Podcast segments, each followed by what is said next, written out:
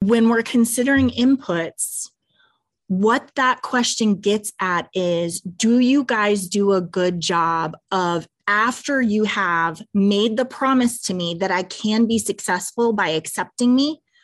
You made me that promise when you said, yes, you can come to school here. Because we're all it's good faith right? We're not going to admit students that we're like you're not really going to graduate but we just need you for a little while. I hope not so you have made a promise. Forget about your guidebooks and your walk and all of that kind of stuff. When you accept a student you're telling them you can be successful here. And the question of do students like me that look like me that are first generation students that have accessibility needs that are women, whatever that thing is, do you graduate students like me from here?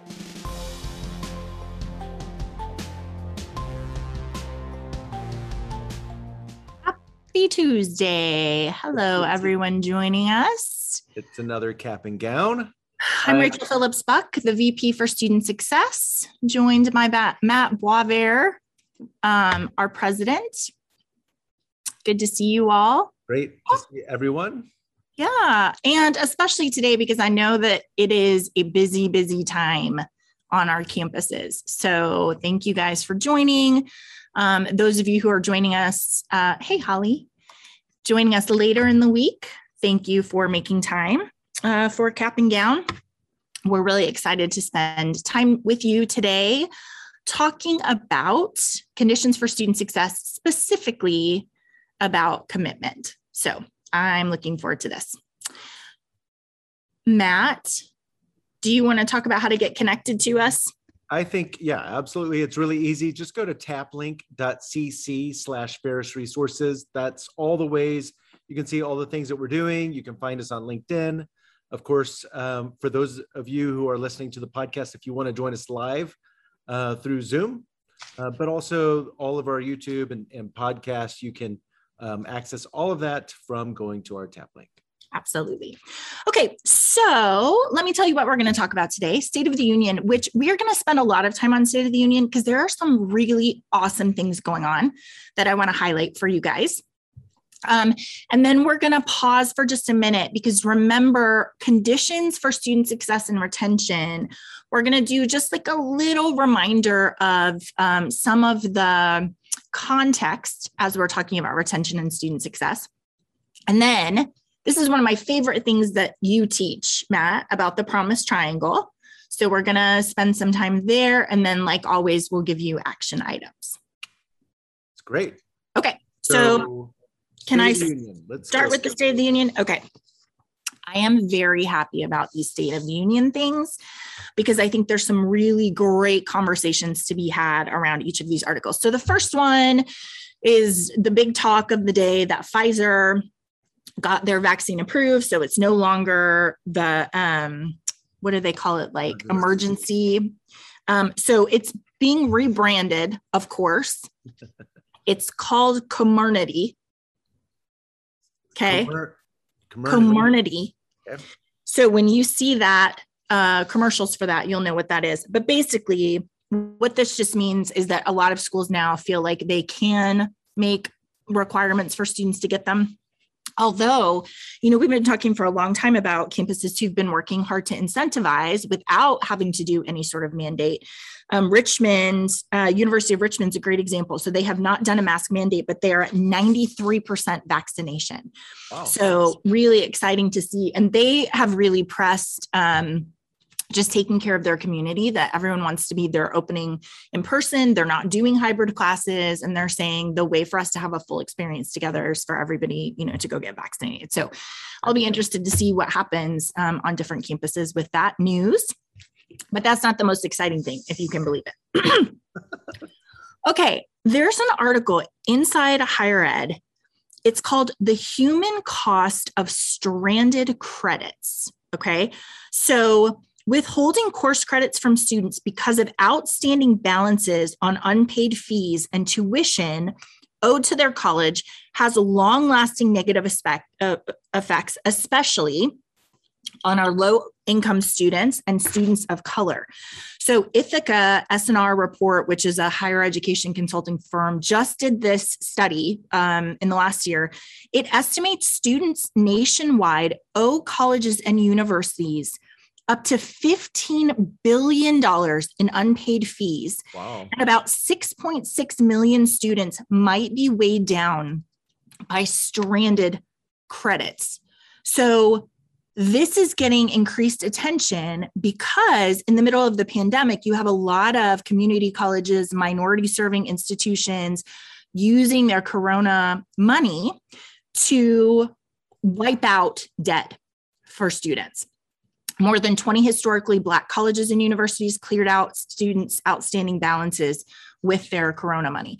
So, Matt, first of all, you and I were talking about stranded credits, which is the worst of the worst for a student who does not finish college. Absolutely. And this is the thing that we've talked about. Like, as we go to a school, we try to understand what is the policy at the business office, especially for a lot of our schools where every every student matters um, for you know them to be able to meet their enrollment goals. So um, so many times when you think about well, it goes back to UT San Antonio. Yeah. Um, they were the ones who really brought this to my attention, where they did a study and they found that we have students who stopped because they had $150 in parking tickets and they and they couldn't pay. And so just that. And so they can't, thing, yeah, they can't go anywhere else. They can't finish their degree because of this amount of money. So the City um, University of New York just released transcripts of students and graduates with unpaid tuitions and fees and lifted financial holds on 74,000 student accounts during the pandemic, which wow. is amazing. Yeah. Um, Trinity Washington University, which is a private Hispanic serving and predominantly Black institution in DC, has a policy of withholding credits and not prohibiting, or sorry, and prohibiting students from re enrolling if they owe $4,000 or more. They just waived that policy for the 2020 2021 school year um, and use their COVID relief funds to cover $2.3 million in unpaid balances for 535 undergraduates. Wow. So lifting of that now all of a sudden means that they can enroll. It says um, Trinity Trinity says they usually lose between 200 and 300 students per year wow. because of debt to the institution. So their average student income is $25,000. So these are students who really do not have the money to pay $4,000 so that they can re-enroll. Yeah. yeah. So Rachel, just thinking about that, you know, it, it seems like for a lot of schools, they they act like uh, students' credits are. It's interesting that we call them credits, but that they're that they're it's not on credit; it's on layaway. Like, oh, right. oh no, you can't have it until it's fully paid off. And I just wonder if you could invest in that student or give them the credit and say, hey, we know you're going to be more likely able to pay for this once you graduate. Have, it's a whole point. So yeah, so it's really interesting. Wayne, yeah, Wayne State uh, University in Detroit has this whole program that they were working with their school, their students for. What they said was they identified a large number of students at their school Many of them had close to a hundred credits but we're not done yet. So we're not really talking about like freshmen came for their first year and then that's it. We're saying like they have had sustained progress forward academically and then something happened where they couldn't pay for their credit. So wow. One of my challenges is for at all of our institutions to be thinking about those stranded credits and how we are helping students get transcripts, re-enroll in classes. How do we give them sort of this pipeline to be able to move forward um, to be successful? I love that so much. That's great. Okay, a new law was just passed in Oregon about transparency in textbook prices. So um, the governor just signed this into law in June.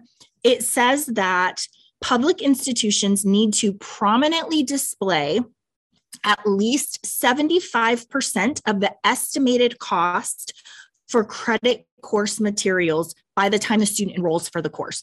So you have to say, like, yes, it's going to cost you this much in tuition, but then this is what the book is going to cost you.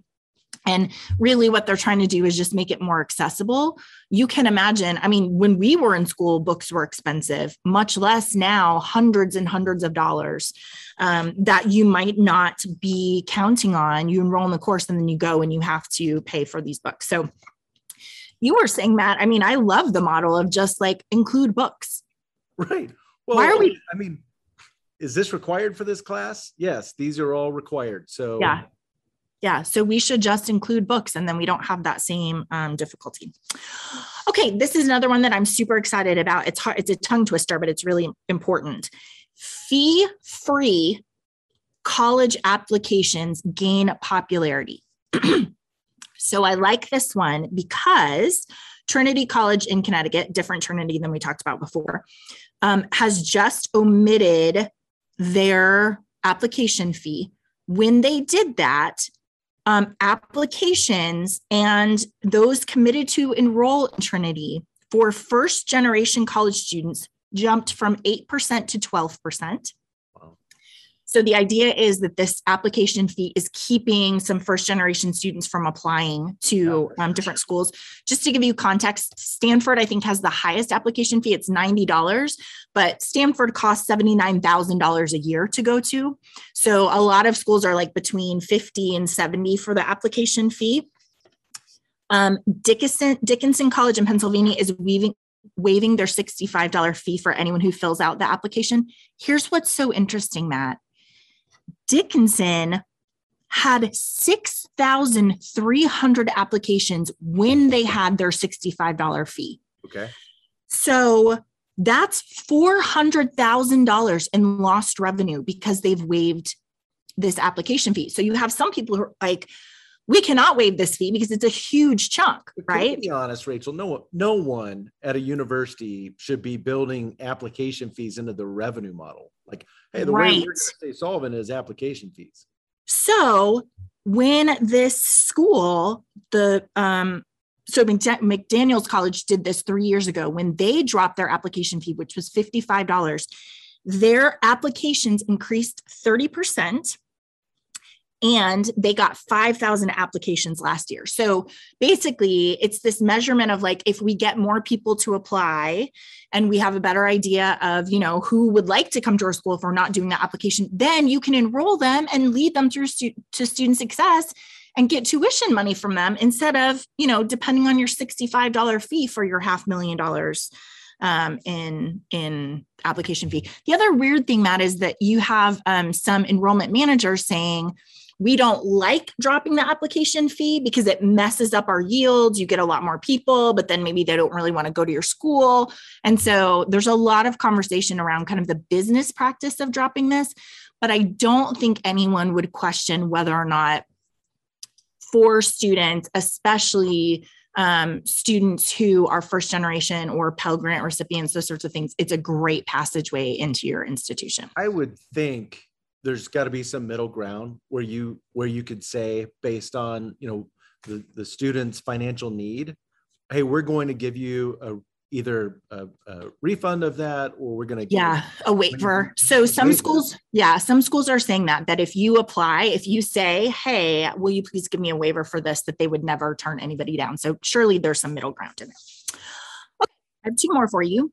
Um, ozark community college is offering students free breakfast which I think we're seeing at a lot of um, like our um, all of our AISD K twelve in in our um, state or city are doing this, offering free breakfast to students. This is a community college. Here's what I think is fascinating. So the Missouri College piloted Eagle Breakfast um, at its Springfield campus for January 2021 but now they're going to expand to all six of their campuses. Okay. During the spring 2021 semester, 635 students participated in Eagle Breakfast, including 231 Pell recipients and 45 veterans. The institution found that those who took advantage of the program received better grades on midterms and final exams. 89% of the Eagle Breakfast participants finished their spring classes compared to 83% of those who did not participate. Okay, so 6% difference. And 78% of Eagle Breakfast participants got a C or higher in all of their courses, compared to 73% of their classmates who did not participate. So, 5% difference. So, this is again, they're applying COVID funds. But I love this because it's such a great example of identify, connect, solve, and measure, right? Absolutely. Well, like you're investing, it makes a difference. We should do that more. And also, I just think about how that student's day is changed. So, how you've changed behavior. Maybe, you know, these are students who not only are they being fed, but they're starting their day maybe focused. This gives them that space yeah. to be focused on the work that they have ahead. Um, but it also, I mean, as we're talking about commitment to student success, and today, as we talk about your promise, it's going to be really neat to see how that lines up with with everything we're talking about. Yeah, I love that. Okay, and the last one's a short one. You guys remember West Virginia Wesleyan College, uh, who was going to charge students seven hundred and fifty dollars to if, if they're they got, not if they got vaccinated. COVID. Well, if they're not vaccinated, not if they got COVID, but just in general, like if you want to come, they changed their mind. They apparently that was not going great. And so now they're like, or we will just charge you $5 every time we test you. Okay. That's probably probably a better idea. So I, I told you last time I didn't think it was a great idea to do that. I didn't think it was going to rub people the right way. So they apparently got some feedback about that and they have uh, changed their mind. And that is the State of the Union. I think you should start summing up that way, don't you? And that is the State of the Union. I like it. That's great. Thank you, Rachel. As we talked about last week and introduced uh, conditions for student success, which comes from Vincent Tinto, we uh, last week we just talked about it kind of a high level these six different conditions. And today we're going to focus on commitment. And um, again you know just thinking about tinto and and his whole mindset was you cannot say that you're giving access or admitting students without supporting them. If if you don't support them, that is not opportunity. And so as we're talking about having debts and stranded credit, right? That is not opportunity. That's actually worse off than if they hadn't yeah. had that access. A hundred hours stranded, that is not opportunity. No, for sure not. So I do want to talk about um, before we dive into commitment, I just want to give some context for um, student success and retention. And I'm very curious for those of you who are joining us, who is in charge of retention on your campus? You all know this is a loaded question um, because I'm going to tell you about the admissions model and how it's evolved and how it's very similar to retention. But if you have somebody on your campus who is in charge of retention or in charge of student success, will you please chat what the name, what the title is of that person? Um, I'm really curious because schools do this in such different ways. And part of, you know, related to who's in charge of retention, I always ask, what are they actually in charge of? right? Like, so do they have power to say, we're going to change this, or we're going to do this, or we're going to do this differently? So, what are they actually in charge of? What do they have power or control over? And then also, um, how are they making decisions that then are going to inf- uh, affect that retention um, equation that we've been talking about? Yeah. So, we have people who kind of have a task force everybody. So, um, hey, Rose Boom, saying the senior director for student success is in charge of retention. Matt, you and I have talked about how retention continues to develop like admissions did, which you remember 20 or 30 years ago when you said who's in charge of admissions, everybody was.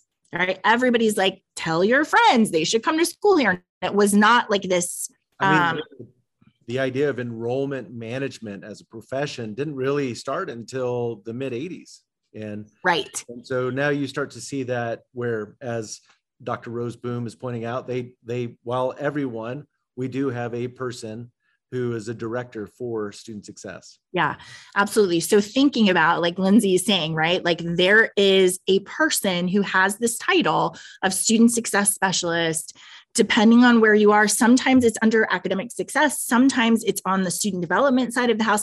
There are a lot of different models for how schools are um, thinking about retention. And Matt, you and I always say retention very similarly to admissions we recommend that the person in charge of retention directly reports to the president or somebody very very high up on the inst- in the institution because retention remember is an outcome of that equation right. which is inputs and then your institutional factors and so if you don't have somebody who's able to exert some influence and decision making on both of those things but somehow is responsible for the outcome that's a really hard place um, for anyone to be. And I would say now, and, and another challenge is how close are they to other campus partners, especially enrollment management, who's in, in so involved on shaping that input for your campus. Yeah, absolutely. Because like we talked about last week, if you change right. that input, then you've got to change a lot of your institutional factors and other things that you do. So I also would just like to say in terms of context, remember that retention changes in small numbers. So a 1% increase, a 2% increase, increase, 3%, those are good increases. And that comes after a lot of really hard work. It will make a difference on your institution's financial health, even those small changes. Um, you know why we get so excited when we have a lot of schools who've worked with us and have 12% increases or 10% increases. That's amazing. And it does fundamentally change their institutional health, but also small changes can add up and really make a difference. So I love that. And I think sustainable. So, you know, when when you're having year over year more smaller gains, what you're doing is is you're shaping your culture and as we talk about just the overall that the dynamic on your campus to be able to manage the students that you are serving. And so yeah. um, definitely the schools that have those 10, 12%, we love it. What they've done is a significant investment and a change in culture uh, that has led them to that. Real commitment, right? That is real commitment to this issue of student success and retention. Okay, the last thing before we move on to the promise triangle, which I'm trying to restrain my excitement about because I really do love it, is I'm thinking about um, how often we hear on a campus a sort of made up number of retention goal. Yeah. And so you know the president is like i want to increase it 10% or i think we should be at 87 or you have to do like so it's very hard to figure out the right way to to get at the goal um, and also if it is not if it's not arrived at in some sort of logical way i'm very demoralized right if i'm a practitioner because yeah. i'm just like how how is that possible for me to be able to get there? So you guys you and viva with retention intelligence actually help schools work towards a manageable goal for retention right? Yeah so just having that understanding i think one of the one of the scary things is when your retention goal is set by someone on the financial side and they're they're isolated from all the work that goes on yeah. in in the black box and they're separated really from the factors on the input side that could negatively impact uh, retention rates historically. So, so when when a CFO comes and just says, "Well, I think we're we'll be you know we'll hit our our budgets if we get to seventy six percent," and you're looking at their data, and it's it's it's going to be very challenging for them to get to that place. And the stress that that then places on the people on the front lines yeah. who are doing the engagement. And also the stress in the relationship between enrollment management and the people who are in, engaged in student success. Definitely stress on the relationship with faculty who see that. Yeah. so so how do you come to what what is a, a realistic goal when it when you're setting a retention number? I mean that's very important. And you have to know what your inputs are so, given where we are right now and our capacity, like we talked about last week, to serve our inputs, then what should we expect? And this is where Viva and I, Viva built an incredible uh, workbook based on all of the IPEDS and college scorecard data, where we're now able to look at, um, okay, based on this institution, who are all the, their comparable schools, looking at a wide range of factors. And, and a lot of times it's interesting because they're looking, when we're looking at, at who we would say, based on input, these are comparable schools. These are um, a, a comp group that that that institution has never looked at before you know because you are thinking matt about not like where are you it's not admissions it's not where are you losing students like they're going to either go to this school or this school you're actually looking at like what are institutions that if we're looking at the input they have similar pell grant recipients they have similar acts right they have similar stem cell um, majors stem yeah stem, stem cell STEM majors. different. That's a different, that's a different that's thing. Different. Right. And, and so being being able to have an understanding of okay, so this is the percentage of our population that are uh, first generation, that are Pell recipients, that receive federal loans.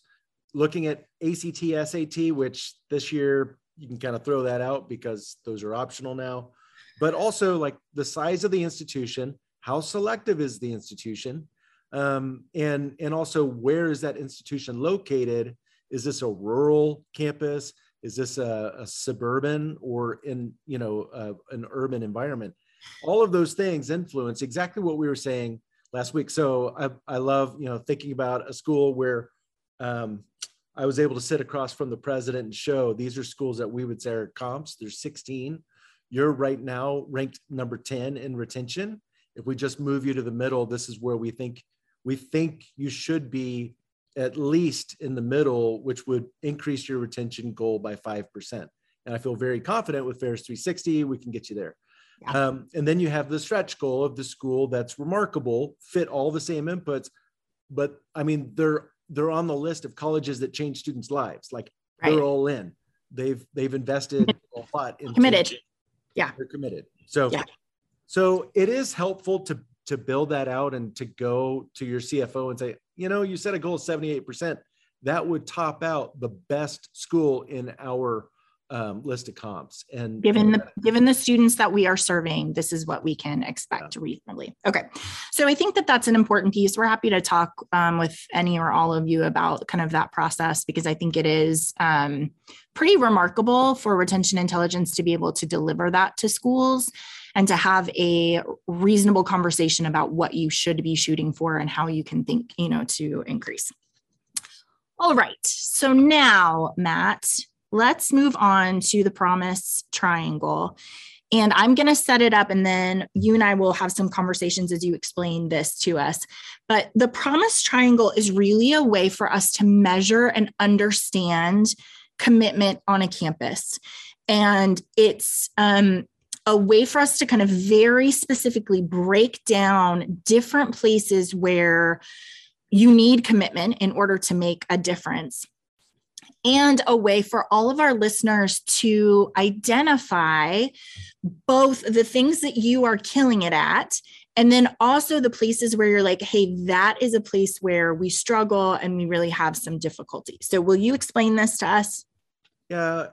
So thank you, Rachel. Um, the the promise triangle comes from my background in services marketing and understanding what's happening for the kind of the meg, meta institution brand. Um, if you think about your institution, what I'm saying is it's your leadership, it's all of your brochures and your website and your mission statement. And what are you saying to um, parents and to students about who you are? And so that's that first top piece is your institution. Yeah. Sorry, I just was going to describe this for those of you who are joining us on podcast. So if you think about a triangle, at the very top of that triangle, it's your institution. To the left, it's faculty and staff at that point, and then on the right, it's students. So imagine that that triangle with all of those different elements. Okay. So the the ultimately what this should should lead to is okay, so what are we promising and how are we lining all of these things up? In our interactions between the institution and uh, the students, the interaction between the students and the faculty and staff, and then also faculty and staff and the institution itself. So let me go a little bit further uh, in depth here. If we just look at between the institution and the students, this again is, is the, the interaction where the promises are being made. This is where the You're saying this is who we are, this is why you should come here, this is what we deliver when you're here, and this is the outcome you should expect uh, while you're uh, when you leave here. And so there's a whole lot of promises that are made in that. And one of the one of the challenges is that um, a couple of things. I'm sure for none of our listeners, you've ever been a situation where the institution overpromised, uh, but it happens where you're saying, you know, this is this is all this is all that you can experience. You you're going to have a great time, but um, they haven't told anyone about that. So, so Matt, I'm thinking about inside. just like the like visit day just to break down every element of that, right? Where it's like, here's the cafeteria. We are promising you this is what it's going to be like. And, you know, on some campuses, it's like, you know, it's a visit day because the food's way better, right? That would be an over promise. Like, oh, we have steak every day. No, just on days when these students are here. These are the res halls that you're going to be in. This is the faculty member that we're going to take you to so that you can hear a class because he's a superstar. But all of these things are promises that we are making our students about what their experience is going to be like on campus. Um, and I'm very curious in this messaging what institutions are saying about student success because right. there is this like very rosy picture of look and then uh, here's what you're going to experience here. And you and i talk about like when somebody says um, here's the magnet for beacon on your campus. If something happens with your student you know you can call them. Parents and and uh, students don't think that that's about them right? They think i'm not going to have any trouble. It's going to be yeah it's going to be great. right. Yeah do you want to say more about the student success? Um, well, so you have the case, you have the case where schools say a lot, they promise a lot, and then um, you also have the case where there's a lot happening, in this in the the institution doesn't know all that's happening, and so it's not a part of the promise. It's not communicated. Students and parents aren't prospective students uh, are not hearing about that, and so um, that's a real missed opportunity. So I think about Centenary and how remarkable they are um, with their accessibility services and, and how that word's gotten out. Well, imagine if, if you're doing all that work and the people over in admissions don't know that and don't know how to communicate about that. That's a really uh, sad missed opportunity. So that does happen. Um, that's that's one of those fun things, Rachel. I think about your work with Discovery and how you were building that and, and that became like oh we need to do a better job of telling that all the work that goes into career exploration because it really is remarkable. So so there may be cases where uh, promises should be made should be communicated because it, it's an opportunity to reach new students. But one thing that i was thinking about on this side of making promises is through the lens of student success. You know so as you described campus tours and everything it's you know everything is the best. We make sure they see all all of the best parts of the university. Um, if you were to say to to uh, your leadership hey i want to i want to build a student success tour and i would like for you to go on that tour with us.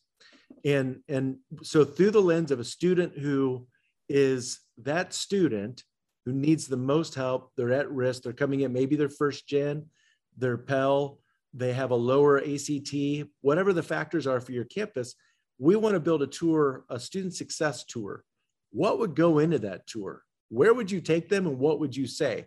And for a lot of our schools, there are great things to say that leadership has no idea is going on. But there are other things like, hey, you know, we're going to go to the basement of this building because that's where you stuck us.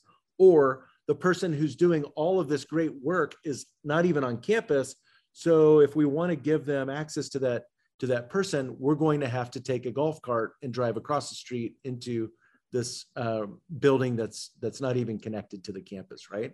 Yeah. So, Matt, thinking that through just in terms of where are the places and the people that are built specifically for student success that you would want to take parents to. Um, and I'm thinking about so many of our schools that, you know, I when I talk about holistic care of our students and they've named Pharos 360 something on their campus and I'm like put it in the syllabus, put it on the website, talk about it. Like this is a place where we can say, "Oh, look, we have this whole mechanism for student success. People are going to see you and we're going to connect with you and we're going to solve these problems. And that is a really tangible, clear communication that we have a soft place for you to land if you struggle, right? So I love that. Student success tours. Um, also, if you're a remarkable campus and you could actually build out a great tour, put it on as as a an option for parents and students to opt into, because um, you might be surprised at the result from that. All right, so the the next one that I want to talk about is is at the bottom of the triangle. It's the kind of moment of truth. It's the it's Yes. Sorry, I wanted to say one more thing that I just remembered, but I think it's very important. Um, I just wanted to to talk about this question: Do students like me graduate from here? Oh, that's right. Which I think is so important because um, when we're considering inputs, what that question gets at is do you guys do a good job of after you have made the promise to me that I can be successful by accepting me, you made me that promise when you said, yes, you can come to school here. Because we're all, it's good faith, right? We're not going to admit students that we're like, you're not really going to graduate, but we just need you for a little while. I hope not. So you have made a promise. Forget about your guidebooks and your walk and all of that kind of stuff. When you accept a student, you're telling them you can be successful here. And the question of do students like me that look like me, that are first generation students, that have accessibility needs, that are women, whatever that thing is, do you graduate students like me from here? And um, there are going to be places at each of our institutions where the answer is no, we don't. Yeah. There are also going to be places where we say, absolutely. We are awesome at graduating students. Like you here's all of the things that we do that that create a pathway for you to be successful. And i want to talk about that all day long right? So like you were saying deciding students do do deciding students graduate from here? Absolutely. Here's how we make sure that they do. Here's everything that we do and you're going to love it. So that you've made a promise when you accept them and the question of do students like me graduate from here i think are really really weighty things for us to to think about. Okay sorry. Thank you.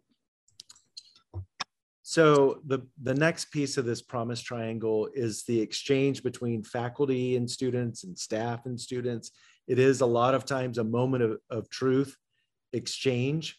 Um, this is the part where students decide whether or not the promises that were made are kept and so exactly to what you're saying, if you tell me that I I'm accepted, I'm believing you think I can be successful here. Who, what resources do you have? Who who can I interact with? Um, but if if you think about that, the keeping the promises, there's a whole lot that that goes into that. When I think about um, so a commit commitment to student success, what does that look like in this exchange? Well, one, that's why schools, a lot of our Pharos schools have 100% faculty completion rates on the stoplight survey. That's that is an expression of a commitment to student success. In this exchange, I see my students, I know those who are most at risk, and I'm going to send in a, a red light on them. I love that. Also, when you think about all the all the things that you do, advising, trio services, um, the interaction in res halls with RAs, um, you know, obviously in the classroom, but but uh, also um, things like tutoring uh, services. We have you know schools where um, the the retention rate of students who go to the tutoring services is ninety percent. Pretty remarkable. Uh, that's that is an, a a way of demonstrating that commitment to student success. Um, and then also, as you talked about earlier, with financial aid. So, what are we doing when a student comes in and they say they can't pay their bill? How do we respond to them?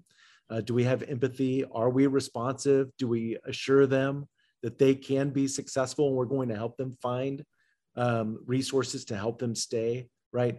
So w- when I think about this, we all know um, the the people matter. The people that you hire matter. The people on on your team matter, and the the people engaging those students having that heart for the work a lot of, I mean, for, for most of our schools, we see a deep personal commitment to that. And so that's not typically the issue. Um, the, the drive uh, to, to serve, sometimes you have duds, but mostly we've we have high achievers who really want the best. Um, and, and in this exchange, going back to our um, student success funnel, the role of measurement in this is really important because when we have success, like tutoring is 90% retention, we need to then communicate that back to the institution so that they can, can deliver that news um, as they're making promises and bring awareness to the great work that's going on. So, yeah, I think of this as like where the rubber hits the road, meets absolutely. the road. Um, where it's like we're telling this thing, but every time an employee or a staff member connects to a student and solves a problem, that is its own thing. And maybe we talked about it, maybe we promised it, maybe we didn't, right? But it is these one on one or small group, or anytime you have that connect and solve piece between an employee, an actual person, and the student. Um, and I think that it's such an important so matt as you said like people in in higher ed really believe in the work. We have to be reminded of it sometimes. But i would say the distinction i would make between an institutional promise like this is what we expect you to do and then my delivering on it and how so many of us we just do good work because we love it and we want to do it and that that's a personal commitment maybe the institution isn't talking about it and maybe they're not resourcing it but i am personally committed to being present with my students seeing them and helping them yeah. and the difficulty with it not being an institutional commitment is that people will say rachel was awesome at her job but that this institution really didn't do a great job right so and and we have had that experience where it's like this advisor is doing a great job but it is not indicative of how i've been treated generally by the institution so right. it's a really interesting piece where you have personal commitment versus institutional commitment in that person to person and engagement so I, I wanted to end on this last piece which is um, you know the, the side of the triangle that's the interaction between the institution and faculty and staff. Um, and, and this is where you're enabling the promise. And it, and it does come down to moving beyond personal commitment, the people at the bottom who are engaging the students in that moment of truth. And it looks at is the institution invested in this? Are they driving, showing a commitment to student success beyond just burning up uh, employees, right? And Which so, can we just pause there for a minute? Because you and I have talked about this many times that when you work at a place where you have personal commitment, but you are not being resourced, the promises are not being enabled. Um, people get burnt out because it's not just a job that we go to and we do a thing and we go home. We really believe in it. We are personally committed to it. And so we do get spent we are spending people if we are not spending money resourcing the things that they are trying to accomplish right? And so i think uh, thinking about the last almost two years um, how we're just piling on more stuff with covid and more stuff and more stuff and more stuff i think so many people are just feeling like man i would really like to get some resourcing of the promise besides my personal commitment to doing good work and helping our students because it's exhausting, right? Yeah. So I'm thinking about this again. I guess I'm hammering it, but the student success tour. what are you what are you doing on that tour? What are you talking about? Well, this is a part of that. How uh, the institution enabling the promise of student success? And so when you look at um, as you and I talk about this, what is the system for student success? What are the all of the, the resources? How is the institution investing in it besides um, the people on the front lines? So looking at of course with people is the institution um, hiring training um, equipping people with what they need and and the right people? I love uh, a friend of mine who's joining us today sent me a job description uh, from from an institution, and I love it because it's like they know who they are, they know what they're wanting to accomplish, and how they want to engage students, and they're shaping their questions around that. And so that higher training, rewarding people is so important, not just watching them burn out.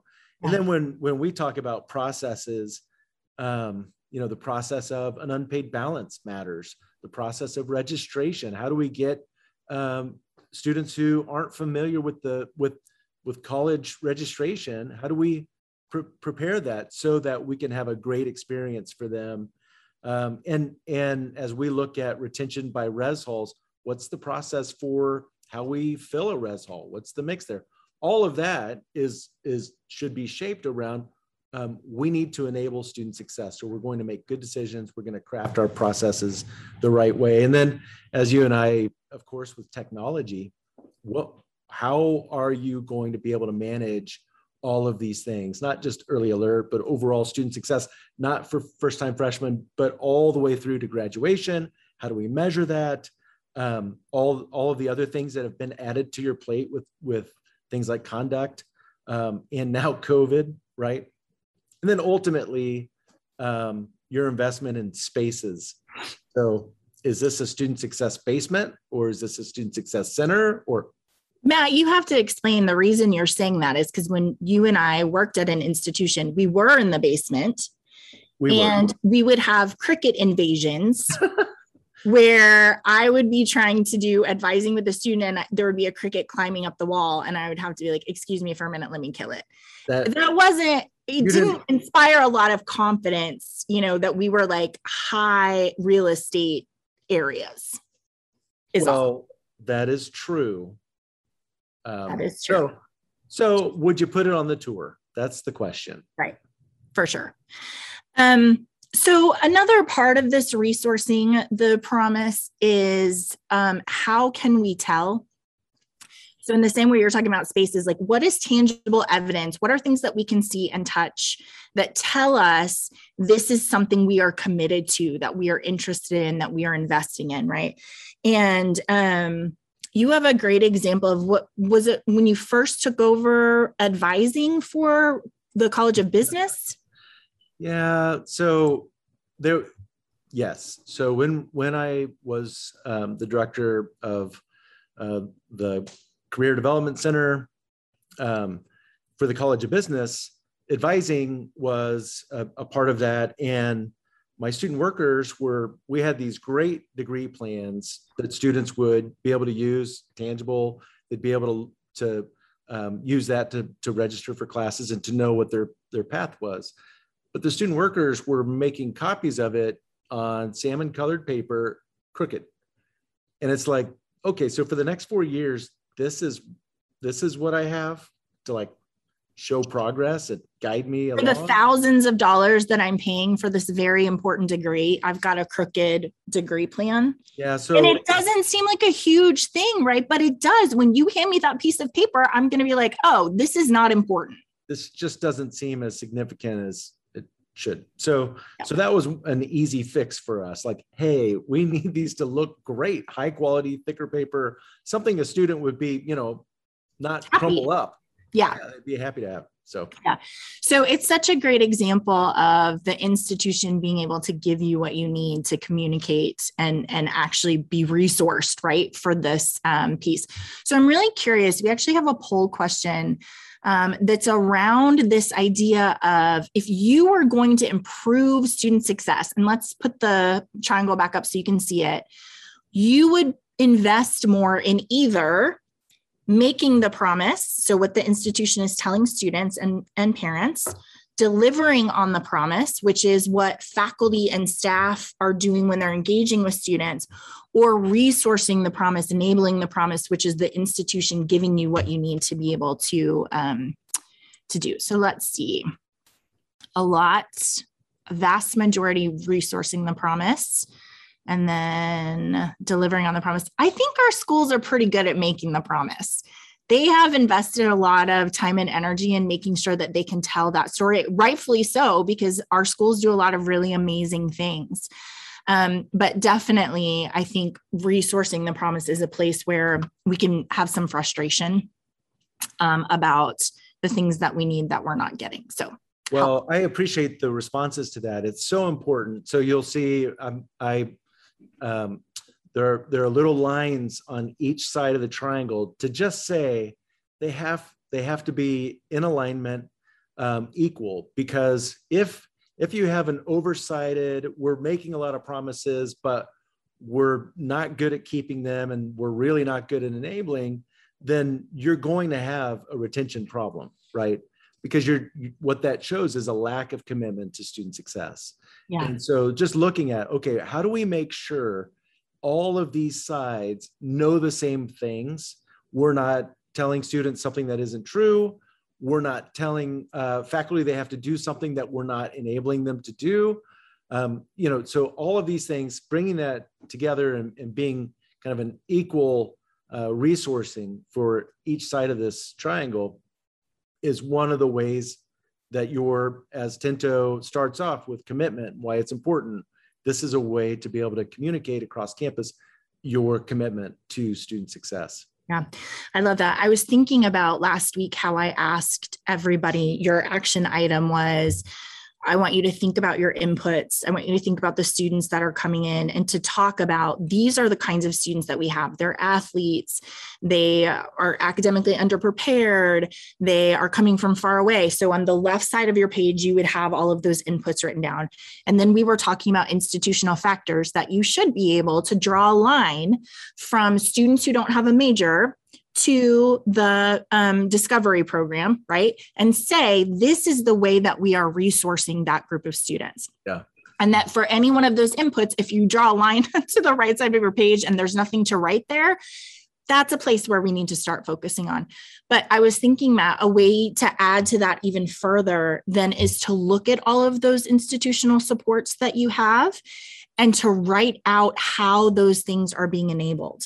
Um, what is the tangible evidence do you have enough people do you have a space do you have what you need thinking about when i inherited our program for students who who didn't have their major yet first of all i somebody said like hey now you're in charge of this program and i literally could not find any evidence of what the thing was I couldn't find like a list of students that were associated with it. I didn't have any space.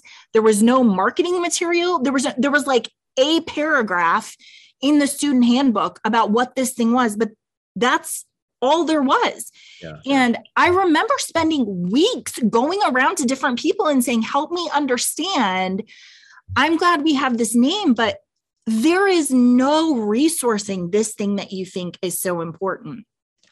And then slowly building, like, here's what I need I need marketing and I need space and I need people and I need in order to then make an impact on this group of students. So I think it would be really interesting to draw a line from inputs to then resources and then what is the way that we're making sure that those resources can be successful. And I would add to that, Rachel, when you say resources, not this year, but for the long term. Yeah. The long term investment. Because if you're just saying, you know, well, here are resources for this program this year, but you're not invested in this program for the long run, then it's it's not a commitment.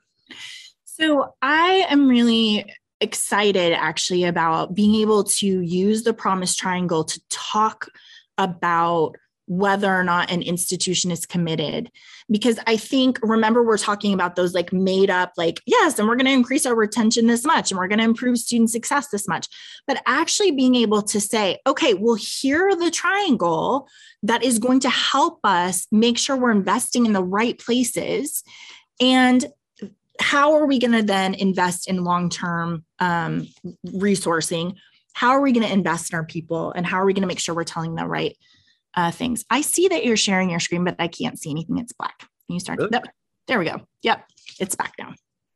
Right. Okay, so my action items for you guys is I would draw this triangle um, and I would think about where you can point specifically to a thing on any one of these sides. So I was thinking about in making the promises, you can point to your visit days and your guidebook and your website and your orientation, all of those things that are really connected to how we are making the promise to student. Matt, did you have something you wanted to add to that?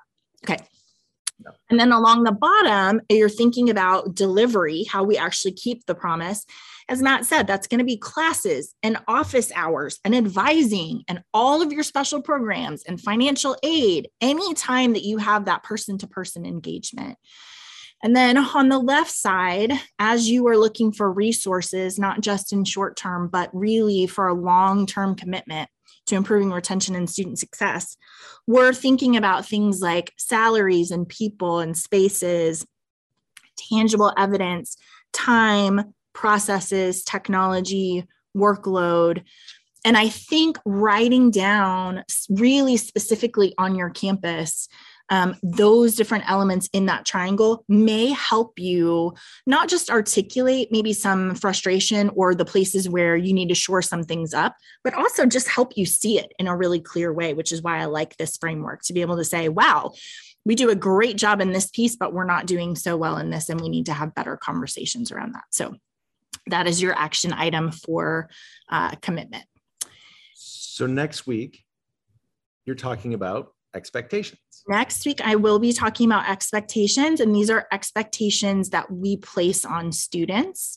So it's going to be really interesting to talk about kind of the um, you know, there's this play between our responsibility and what we are doing, but also how we invite students into that process and we show them a lot of respect by saying um, hey we need to do these things. I was just talking to someone the other day and they said that they were put in charge of the student conduct office at an institution and they immediately changed the name to students rights and responsibilities which i love because you know how much i love language.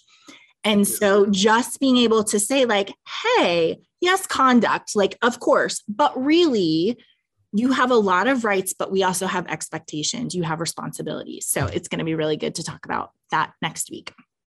Great. Um, thank you guys for joining us. I hope that you are able to find some calm in the middle of this startup in the rhythm of the academic year. I know it's really exciting to have your students on campus. It's also very stressful, and there are a lot of them.